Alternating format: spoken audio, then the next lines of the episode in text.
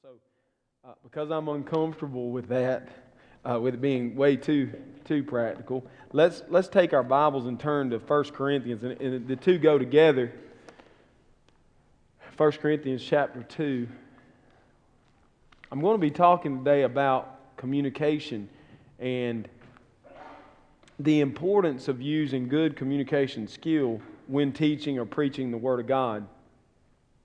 And so I go to the, I'm going to go to the text that um, is most used to argue against communication and oratory skills. Uh, because Paul says in 1 Corinthians chapter 2, verse, beginning verse 1, And when I came to you, brothers and sisters, did not, I did not come proclaiming to you the testimony of God with lofty speech or wisdom.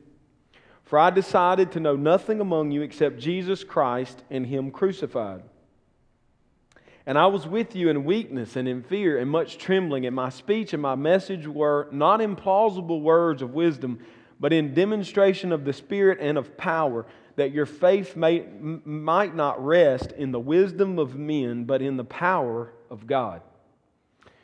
All right, so here, as we're getting ready to talk about communication and oratory skills, is a text where it appears at least that Paul's saying, I didn't have communication skills and oratory skills. I didn't regard any of that as necessary or needful. And you might even say he's, he's, saying it's distracting. It takes away from the power of God.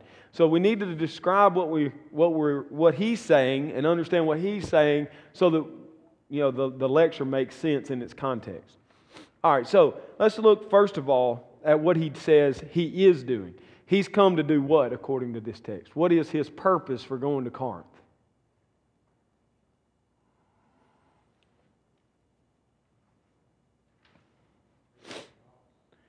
To do what?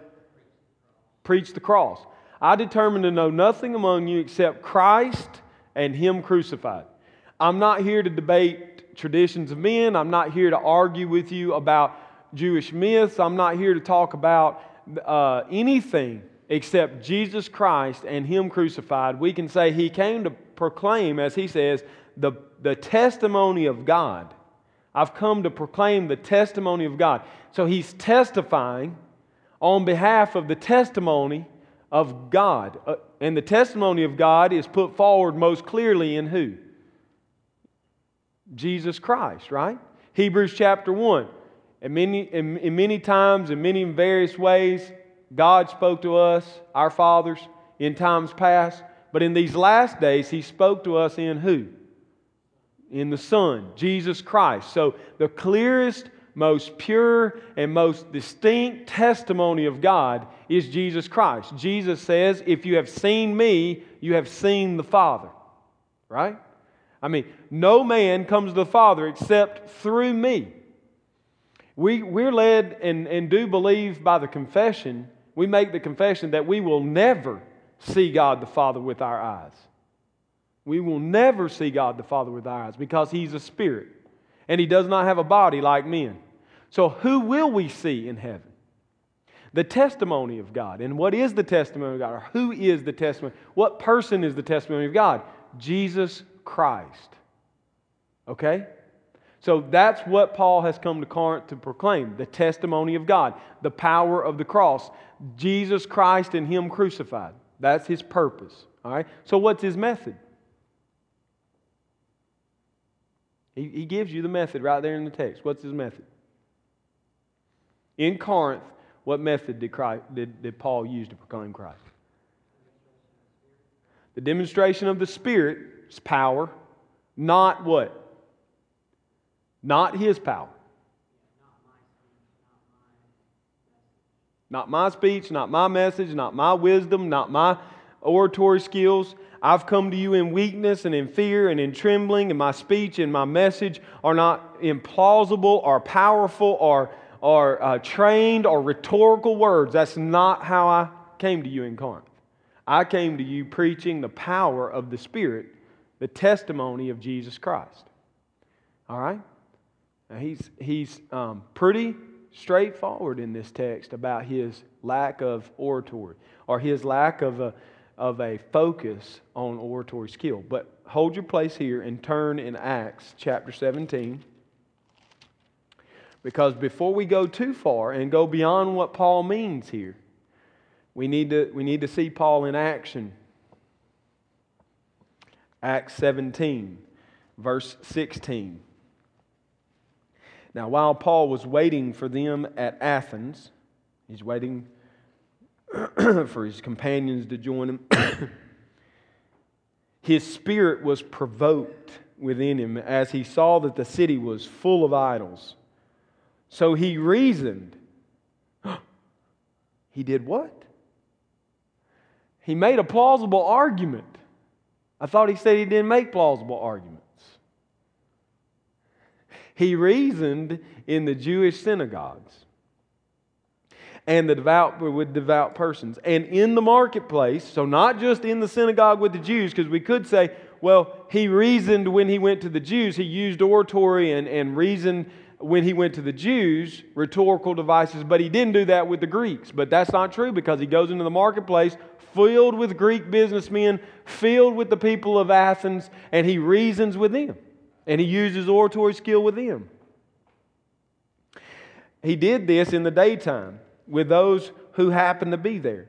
Some of the Epicurean and Stoic philosophers also conversed with him.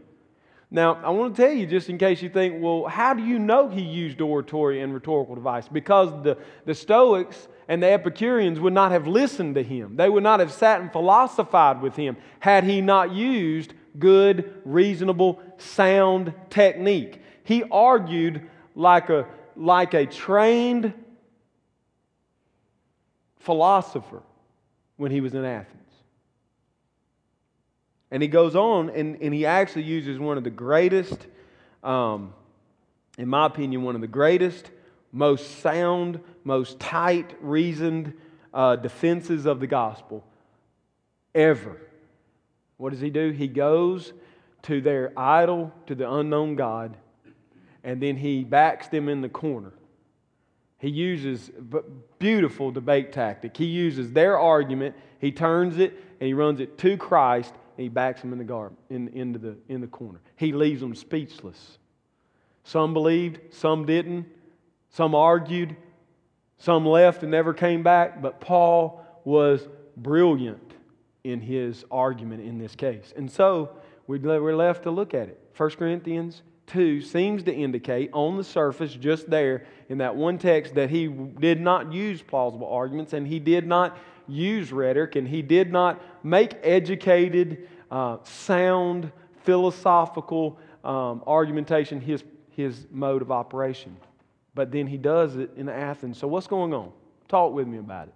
What do you think's happening here? And the answer's in the text, so that you're not, you know, it's not in the text we read, but it's just it's in the context. What's going on in Corinth? Different cities have different needs. Yeah. They need him to uh, philosophize with them and you know, be a great orator for them. Mm-hmm. He needed demonstration. They needed to be a demonstration for them. Yeah. To, to live uh, the life Yeah. of Christ. Yeah. Plus, he knew, I think he knew in Corinth, they were, these people were all about somebody wowing them with something. Oh, now, Eric, what, where did you see that? Just, just I'm not trying to trip you up. You're, I think you're on. I think y'all both on to something. Where did you see that in the context of 1 Corinthians? Well, I'm just thinking of him saying, you know, I didn't, uh, I was telling him I didn't come to you in all these plausible words of wisdom. You know, I'm not trying to, you know, claim anything else. Plus, I, I'm just thinking of the whole, the whole letter itself too. You know, we know that he, he gets on them about them wanting to see some kind of miracle or some kind of something. Always Mm-hmm. wanting something that's going to uh, impress them. Yeah.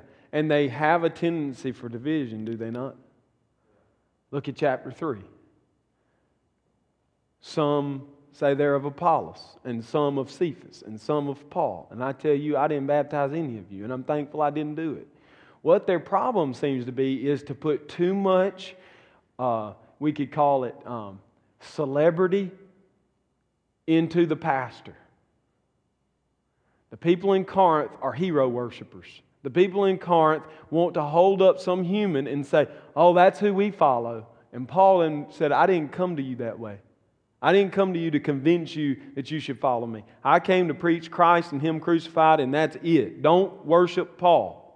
I'm the messenger, I'm not the message. I think one thing too, I mean, especially the issue of Corinth, I think they put mo- more focus on how things are said Mm-hmm. than what was said. Yes. I think we do that now. If you hear somebody Scottish or English accent, you automatically think they're very intelligent. Yeah, absolutely. Say something, tell 'em, They get points for it. yeah, Christopher That's- Hitchens, I mean, before he died, uh, you know, he would make an argument and it would be absolutely foolish, but because he had that great British accent, he sounded very smart. Uh, and I think that's the, the, the way it was in Corinth, that they, you know, like you said, the celebrities had, oh man, this guy, he speaks well, listen to this vocabulary, listen to these abstract ideas. And, uh, and that's why, you know, the, the religion in Corinth was just a collage of different pagan. you know, they, they, they absorbed everything. Yeah. And They didn't leave anything out if you, you know, if you could convince them, they, they incorporated it to their worship, and that's what Paul was trying to get through, is look, don't listen to how I say it, listen to what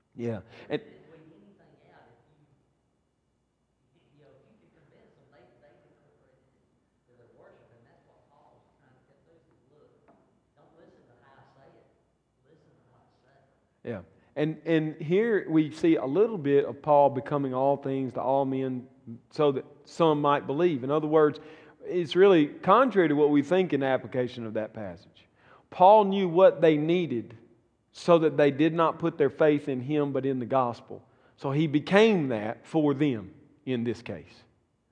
He came to them with, with, without tight logic and without all of the, the, uh, the uh, surrounding, and you kind of have to study a little about oratory in their day and rhetoric in their day, but it was, it was the, the Greek culture was based completely on philosophy, and this philosophy was argued through the, the measure of rhetoric and the way that you spoke, and, and, and they worshiped this. And so, Paul, when he comes here, knowing this about these people, becomes to them like an uneducated man. Now, we know Paul was very educated, highly trained. Know, he was the Pharisee of the Pharisees. And so I'm saying all that to say it's a wrong application, and I've heard it made in the church, and I may have overheard, I don't know of anybody, but I may have overheard some of you making this argument that, well, we just shouldn't worry about the way we present what we present. We just shouldn't worry about the way uh, we communicate. Just don't worry about that. Just preach the gospel. And that sounds good, but it's, it's not always advisable. I mean, if we leave here and we go into uh, the uh, into uh, the college campus, there's going to be a change in the way we package and communicate. Necessarily, there's going to be a difference. If you don't do that, and I, and I actually get tickled at people that say they don't do it, because everybody does. You, everyone, we, we sat at, together for the gospel and listened to this debate among friends about contextualizing the sermon, the message, and they were really hard on this one guy. And but the point is, every one of them on that stage contextualizes based on their people. They do it all the time. They do it every day. If they did, it's a matter of fact, it's contextualizing for us to speak in English when we read the Bible. That's contextualization. We're not reading the Greek. That's what it was written in. So if we just want to be hardliners, we just read the Greek. You wouldn't understand a word of what was being said, but we'd be true to the, to the original, right? But we, that'd be silly. We'd say, why do you do that? They can't understand you. Well, Paul obviously is not rejecting all contextualization. He himself contextualized, but he never compromised. What he saw was that if I contextualize in this case, if I fit what they're looking for, then I'm going to compromise the sermon. I'm going to compromise the message. So sometimes you may be very aware of the audience you're about to speak to, and you may make an intentional decision to not be what they're looking for, to be a contrast to what they're looking for, so the message stands on its own. You may make that decision, but make, make that decision intelligently and spend some time praying over it before you go into the group.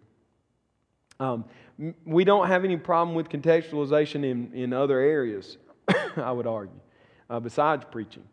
What are some areas where we contextualize for our audience? We put things in their language. Children.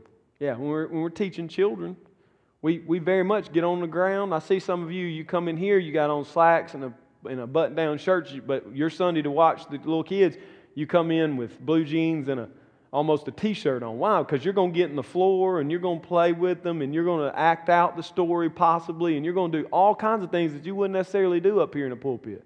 Why? Because you want them to understand, right? Not going to change the message, but you're going to present it in a different way. What's some other areas that we contextualize? Not even just in our, the way we speak, but just think broadly. What's some ways we contextualize?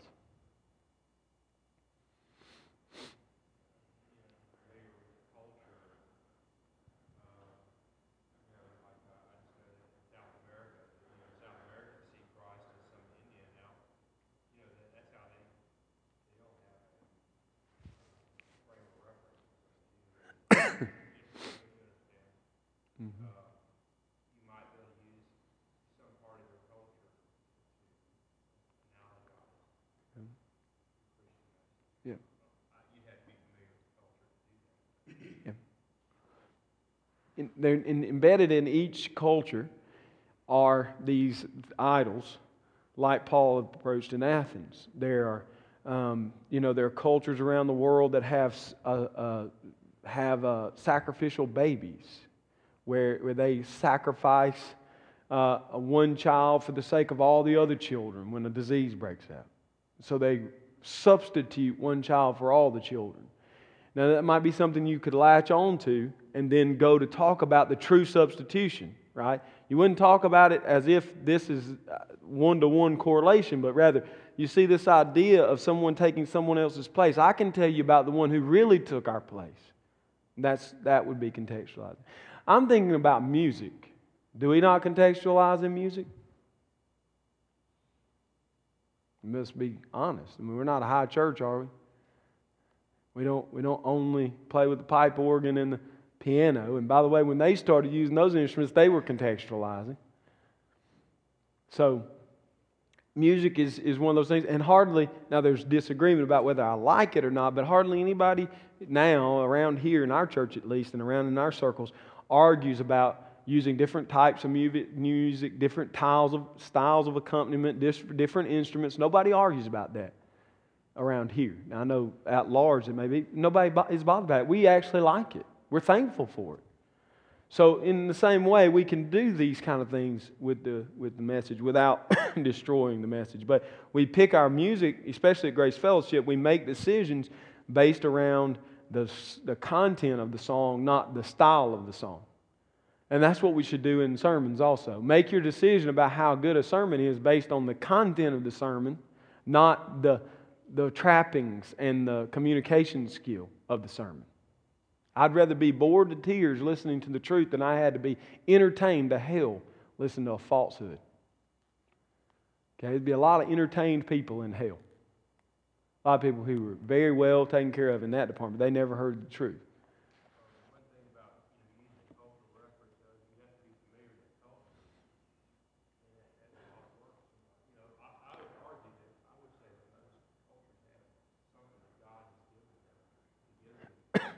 Yeah.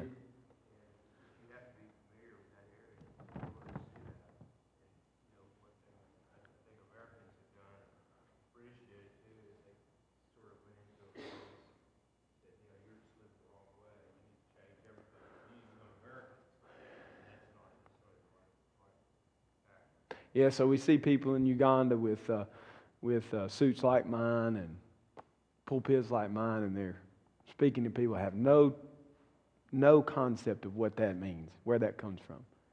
But it's equally offensive, we're going to talk about it later. It's equally offensive to be in this culture and reject what this culture that's not, not sinful, it's just amoral, uh, the way they view dress for the pastor, too. It's just as sinful, I would argue, to ignore what's expected uh, just, just to make a statement of some kind. So, Um, I'll give you one, and this is the, there's probably maybe better books out there. I don't know. This is an old standard uh, book on communication in the pulpit and, and in teaching. And uh, it was written years ago by um, uh, Fasol, and he, uh, he, he was well known in his day. I'm trying to think.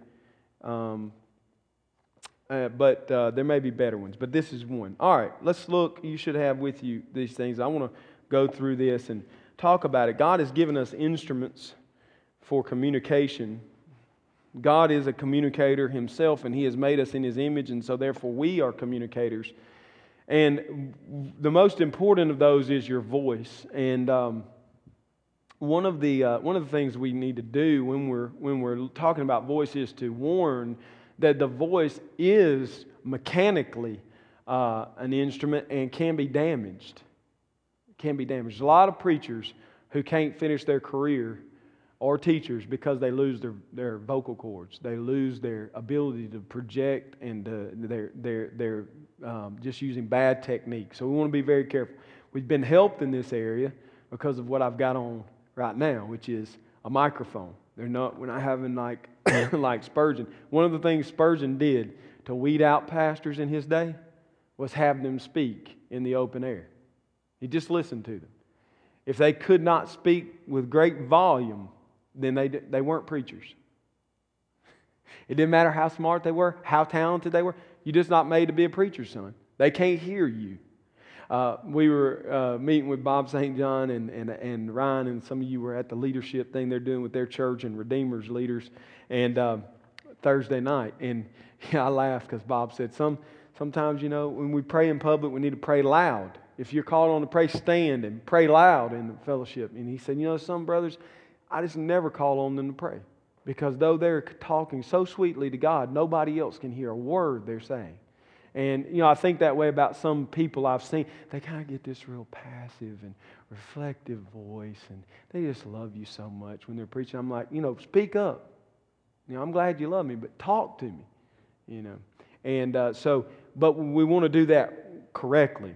And a part of that, uh, we, are, we struggle with in our culture. You're going to struggle. If you use your voice a lot, you're going to struggle because we don't open our mouth we don't, it's just the way our southern slang. We don't open our mouth, we don't pronounce our words well, and we speak very fast, believe it or not.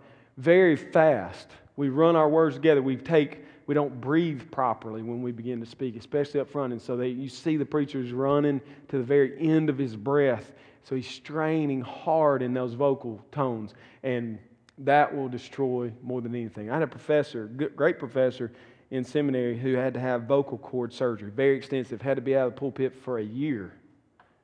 Couldn't speak for three months. Couldn't, couldn't go above a whisper for three months because he had, over 20 years, had just destroyed his voice. And so it's important. If you're going to be teaching often, if you're going to be preaching, you need to learn some technique. So, um, you need to project naturally so that you're clear and unstrained. Don't you may be loud, but you're not screaming. You're not unrestrained screaming at the audience. Now, sometimes if you're passionate, people think you're hollering. You ever been there? You know, I, I can talk like at this tone with my children, and they start, that lip starts quivering, I say, What do you do? You're just hollering at me, Daddy. I'm, I'm like, No, I'm passionate. I'm not hollering, you know. But, but that, that we want to be uh, passionate in our, in our presentation, but we don't want to be screaming. Nobody likes to be screamed at, especially not unnecessarily. I mean, if we're running off in a ditch and about to die, yeah, scream at me, but don't holler at me at church necessarily. So we want to be clear and we want to be unstrained. We want to speak and pronounce in such a way that people throughout the audience don't have to be working hard to simply understand what we're saying. They may have to work hard to understand the point that we're making, but they're not to work hard just simply to understand us when we're talking. Secondly, with this in mind, we think about the appropriateness uh, of the crowd. You notice I don't teach with the same, um, same inflection in my voice, the same uh, even level of, of, volume in here as I do from the pulpit. Partly it's because we're this close and also there's not near as many of you. And, um, and so the venue and the number of people in attendance is going to have a lot to do with how you uh, project. You got to think about that. You know, I've been uh, asked to, to preach at churches sometimes um, to fill in a pulpit. I know nothing about the church. Show up and there's 20 people. It's a small church. I actually preached over for a friend of mine in Wadley one time, and there was 10 people there. I immediately shifted gears. I, I just I changed because it was a more intimate setting, and I asked them to sit up close, and we talked a lot more like this than my normal style. Why? Because it was appropriate. It was appropriate. And, uh, and you know, if, if we're trying to be authentic in our communication, you got to pay attention to these things. It's nothing worse than seeing a guy talking to five people like he's talking to 5,000. Now, don't misunderstand. It's not that your passion for the subject changes, it's that your appropriateness for the venue changes. You should be just as passionate for five as you are for 5,000. But the, but the technique and the voice projection is different. It's very different. If you don't recognize that, people think, well, well he thinks he's Billy Graham up here talking to 100,000 people, and there's six of us here. You know, it just comes across fake. So just be careful about that. Also, um, making sure that we inflect in our voice and use different tones so that we're not monotonous, monotone. Um, we've all sat through that, haven't we? Have, we I'm not going to use his name, but we had a guy in our home church, and he would he was on staff, and he was probably in my early life one one of the most uh, Christian examples I have the way he lived his life, the way he raised his family, the way he loved his wife, his hospitality to people in our church and in the community. In the years I was at the church, in 18 years, and he was there about 12 of those years, all of my memory um, really comes from him being there. I mean, I can't tell you how many people were at our church because he was personally witnessing to them and bringing them in, okay? But when he filled the pulpit, attendance dropped. Like you couldn't announce that this guy was going to preach because if you did, well, people got sick and people had to go visit family and go on long lost fishing trips that they had forgotten they had and it was going to run out. You know, if I don't go now, I lose my fishing trip. You know, all kinds of crazy stuff.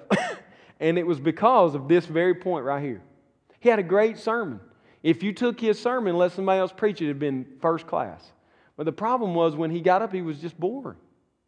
I mean, he just talked to you just kind of like this the whole time. He never changed anything about the way he inflected his voice, nor about whether his passion was up or down or what he thought about the sermon. It was just an hour, just like this. And I mean, by the time he got done, you were straining, just toothpicks in the eyes, you know. You don't want that. That's a distraction. Okay? Now, over projection can be a distraction, right? It seems inauthentic. It seems insincere. It seems like they're putting on a show. This guy's acting in front of me. It's not really this important. I mean, it's, it's not really important that you overdo it, but you don't want to go to the other extreme either. Some people misunderstand um, our heroes of the faith. Let me give you, to end this point, let me give you two guys from the same time and era and, and just kind of how we miss what went on in history. The first is George Whitefield. Does anybody know anything about Whitefield's preaching? What was he accused of? Overacting. Yeah. He cried. Jonathan Edwards' wife said when he pronounced the word Mesopotamia, he could make a man cry, you know. And so uh, he was, he was a, a master orator. He, uh, he had uh, posture and gesture in his sermons. He was, he was very, um, very much preached the sermon with his whole body. And so he, in, he was in, called an actor. And he, his response when he was charged with this went something like, We act and we dramatize to, at the theater. And it has no eternal value. So if I'm charged with pleading and acting so that men be saved, then that's, you know, that's, that's fine with me. If, if, if I, that's, what, if that's all you can find to say about me. Now, I have to say that some of his gestures were probably to keep the, the uh, urination from getting on him and the rocks from hitting him. I'm not sure how much he was acting and how much he was trying to keep from getting stoned to death while he was preaching. His sermons were often interrupted with physical persecution. And I'm not kidding. When he preached at one sermon, he was uh, urinated on from the trees. And he continued to preach the entire time, preach the gospel. He was stoned at that same meeting. And he also, when they could not get him to stop preaching, uh, Uh, you know, people rode into the crowds, trampling people with horses to interrupt him. He never broke stride. He continued to preach. So I imagine he was fairly energetic in his gesture and in his voice when you got all that going. I mean, all kinds of things. If you want to read, read his biography, it's wonderful. Listen to Piper's sermon on him. It's very astounding. It was said when he preached in the States, he was in, uh, I forget where he was. He was up in the Northeast somewhere, and he was preaching on the banks or near the banks of a river, and it said that you could hear him preaching. He was in D.C. So he was preaching on the banks of the Potomac. And how far was it, Ron? I mean, it was over two miles. People heard his voice. Understand it. Yeah, he would have passed Spurgeon's test. He had a voice, and he knew how to project it. And so I find no fault with what he was doing, but it was very different from what Jonathan Edwards was doing. Edwards was just as effective, very different. Now, let me dispel a myth about him. He did not read every sermon he preached. No. Most of the time, he preached without a manuscript. Edwards wrote out and read one sermon that we know of, and it was Sinners in the Hands of an Angry God. It's just his most famous sermon. And he wrote that and read it because it was so emotional, and because it was so appealing, and because he was trying his best to stay away from over uh, uh, dramatizing. He didn't read every sermon, nor did he write down every sermon word for word. He was more of a practitioner of just writing out an outline and preaching from his heart. He was a heartfelt preacher. He was not overly dramatic, but he was uh, dramatic and he was heartfelt. His famous uh, statement about preaching was that it was not uh, of the it was not a deal for the mind, but for the heart. He wanted to engage the mind to get to the heart and once the heart was engaged, the mind would be captivated by the truth and brought under the conviction of the power of the Holy Spirit. So he was very much heartfelt. Now, if you take these two men, and of course we can't hear them, nothing, no recording devices or anything like that, I would imagine the difference, as I understand, the difference in these two men would be their venue. Where did Edwards preach? Majority of the time. Inside a church. Inside a church, fairly small crowd.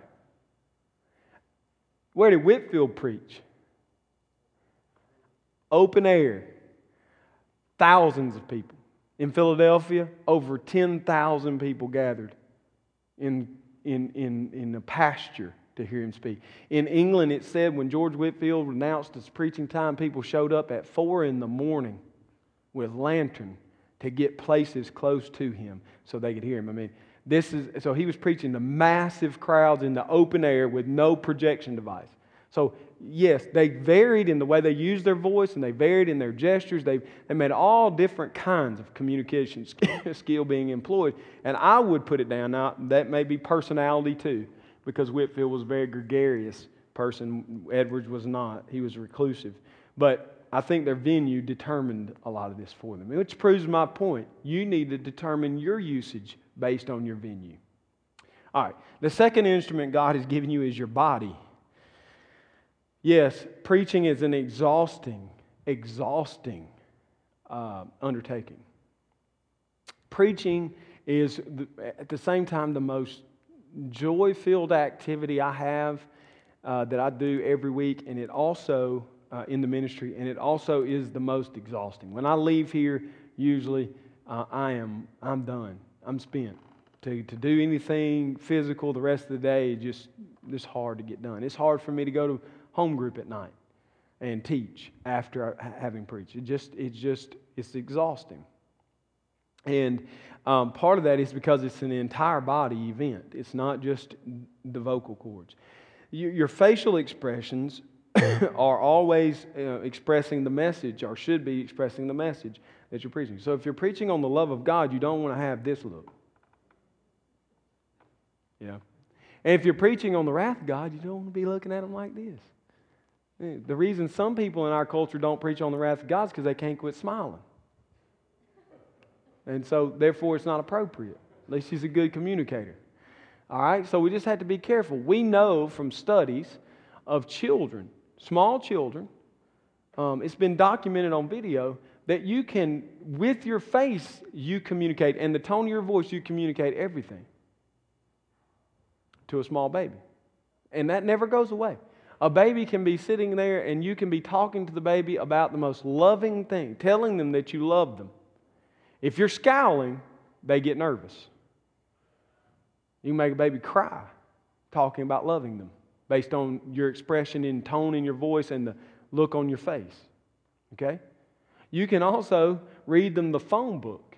If you're talking with sweet and pleasant tones and smiles and loving looks, they love it. They're entertained by it. Okay? Um, some of you wonder why babies cry when you hold them.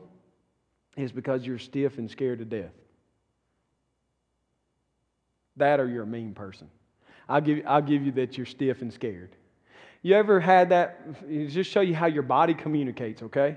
Have you ever, some of you that have raised children, and some of you that will raise them soon, um, we got a new dad holding his. When the baby cries at night for the fifth time, and it's now three in the morning, and it's your turn, and you stumbling in the dark, and you're cursing under your breath.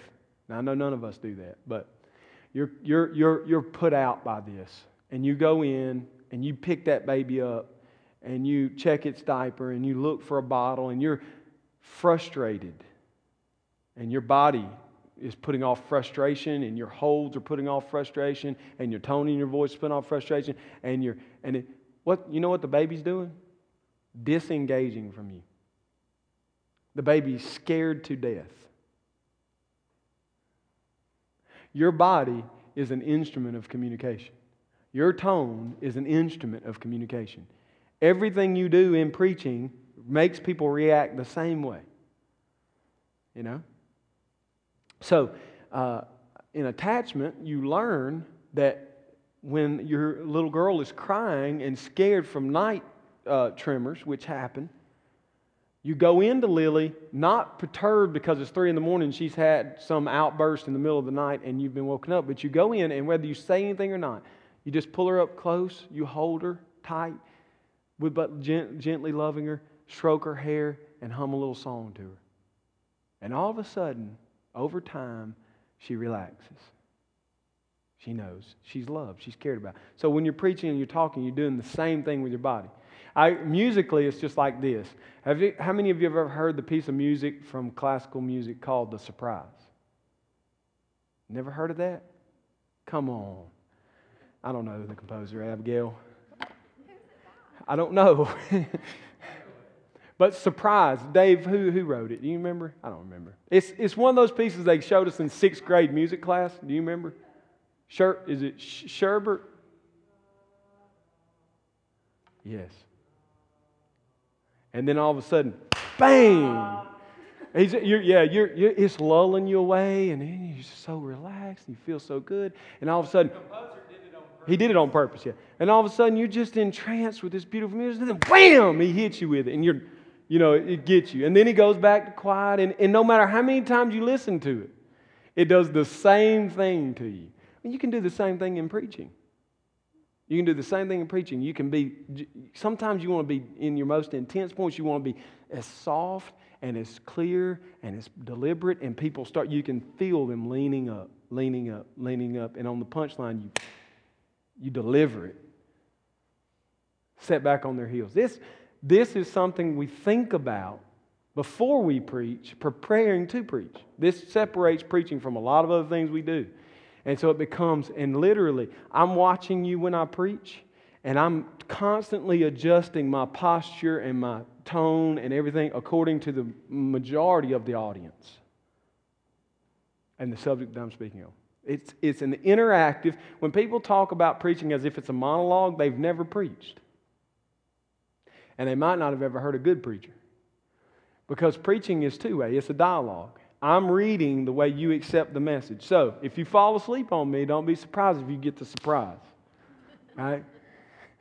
We've all had that teacher that we're passed out on our desk and they slam the book down next to us or whatever, you know. So our body communicates, our expression, our gestures should be appropriate. And when we talk about, often we talk about the Pharisees and we walk over here and we make our point. When we go to talk about the true followers of Christ, it's, it's effective to walk to this side of the pulpit and make our point about the true disciples of Jesus Christ, right? What did I just do? I gestured that there's a separation between the two, just by the way I walked around the pulpit. When I'm preaching or reading or, or strictly sticking with the text, I'm at the, the podium or the, the, the um, pulpit. But when I and, and but when I make a personal opinion statement, where do I go? Over here. What did I just imply? This is this is truth absolutely, and if you disagree with this, you disagree with God. This is Carlton's understanding of the truth, and if you disagree with this, you disagree with me, and that's okay, right? This is authority, absolute. This is authoritative, but it's not authority absolute. It's, it's authoritative because I've studied it and I'm confident in it. But if you disagree with me, that's okay. So even in our gestures, you know, John Piper, what does he use? He's, he's constantly, right? He's on the pulpit by the end of most every sermon like this, right? At some point in that sermon, he's laid out. And if he's talking about being born from above, he's here, and then you're growing up here. I mean, you know? So it's, it's just, it's just, and, and Matt Chandler, as we all know, is what? He's always talking about us moving like this. And his, it's just his thing. And if you watch people long enough, Eh, eh, you'll, you'll pick this up. Where's, where's Charles Stanley? What's his, what's his gesture? Hang on, I got to get my Bible. Bible in hand, flung down. Every time he preaches a sermon, that's where he is, right? John MacArthur? Locked, loaded, disseminating the truth every now and then, but mostly here, right? Who, Driscoll? He doesn't have a podium. He has a, he has a, a little table that he's laid his stuff down on. And he, and he typically holds his hand he's talking to you. He's doing his hands like this. And his gesture is not so dramatic, but listen to him when he jokes. It's he's restraining his laughing because he wants to laugh at himself. He knows that's bad, that's bad for a comedian. You never laugh at yourself. And so he'll get to telling when he gets into his personal reflections and he's being funny and the audience starts laughing, listen to him. he's holding it in, you know? It's funny. So uh, when you're a practitioner of preaching, you tend to watch preachers, listen to preachers, and try to see what they're doing. Now, you have to be careful because what happens if you do it too much? You start mimicking them. How many preachers have I listened to? And, and, and I say this respectfully, but the best sermon, the best, if you can only listen to one together for the gospel sermon, you need to listen to David Platt. I'm going to tell you, when you listen to him, it's John Piper, made over. The way he talks, a lot of the way he pronounces words, they come, they're just like John Piper, just like him.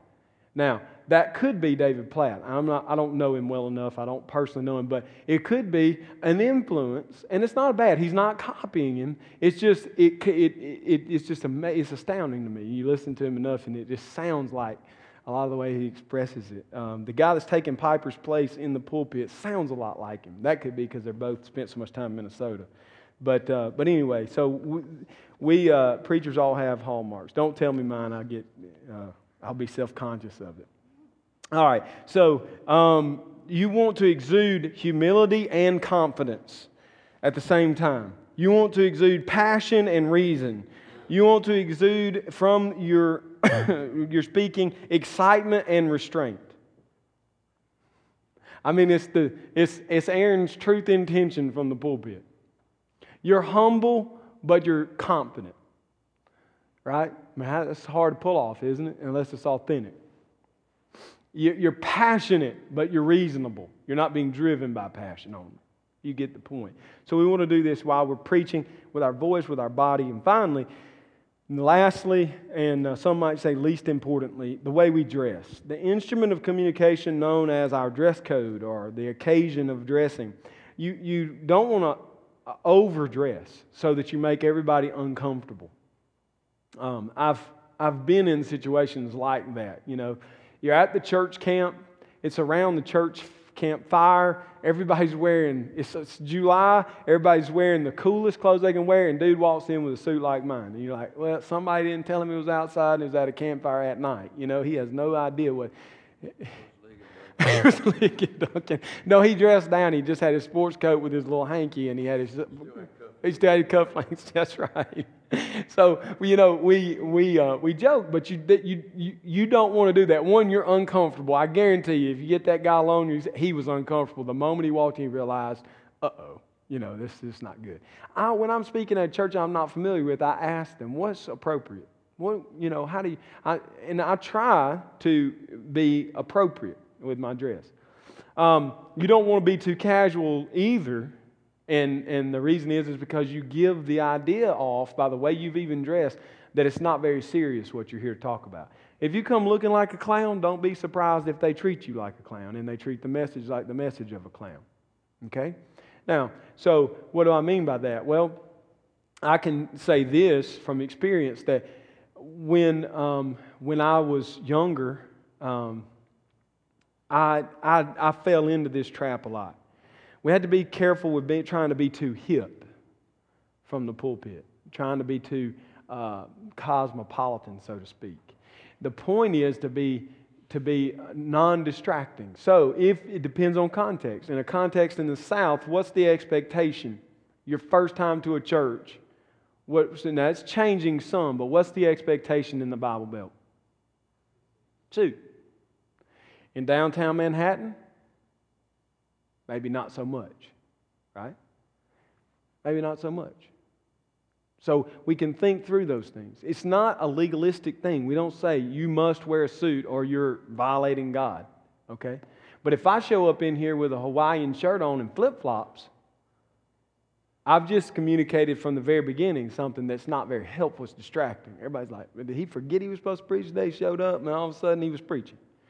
You know, uh, it's context. If you're in a different context, you need to know where you are. And I give you a positive example of this. Like when MacArthur's at the Shepherds Conference, he wears ties, suits, this kind of thing. But when he's at their college uh, conference, he doesn't do that. When he speaks at their, um, I forget the name of it now. Rena- uh, I forgot the name of it. Anyway, the uh, the singles and college age conference they do every year, usually either right before or right after Shepherd's Conference, he dresses completely different. More relaxed, but, but he's, still, he's still presentable. He's, he's got a button up shirt and some khakis on usually, and he's preaching. And I know if, you know, if somebody from the church shows, they think, my goodness, what's happened to Dr. MacArthur? He's lost his mind, you know. But, but he's, he's contextualizing. He's, he's, um, he's, he's um, meeting his audience where they are and he's not trying to be inappropriate so that he's distracting. When your whole audience is one rule to follow, this is one rule to follow. I usually try to think of one step above where everybody else is going to be. One step, one step ahead of everybody else. Why? Because that's kind of the way you present leadership. You're just one step ahead. It's not distracting. It's not three-piece suits. Not flashy. It's just one step above. And people, people sense the seriousness. They sense you're there to do business. Okay?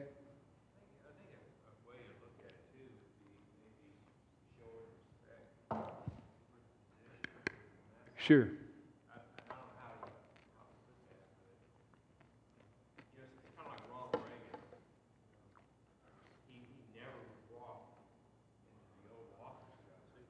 Yeah.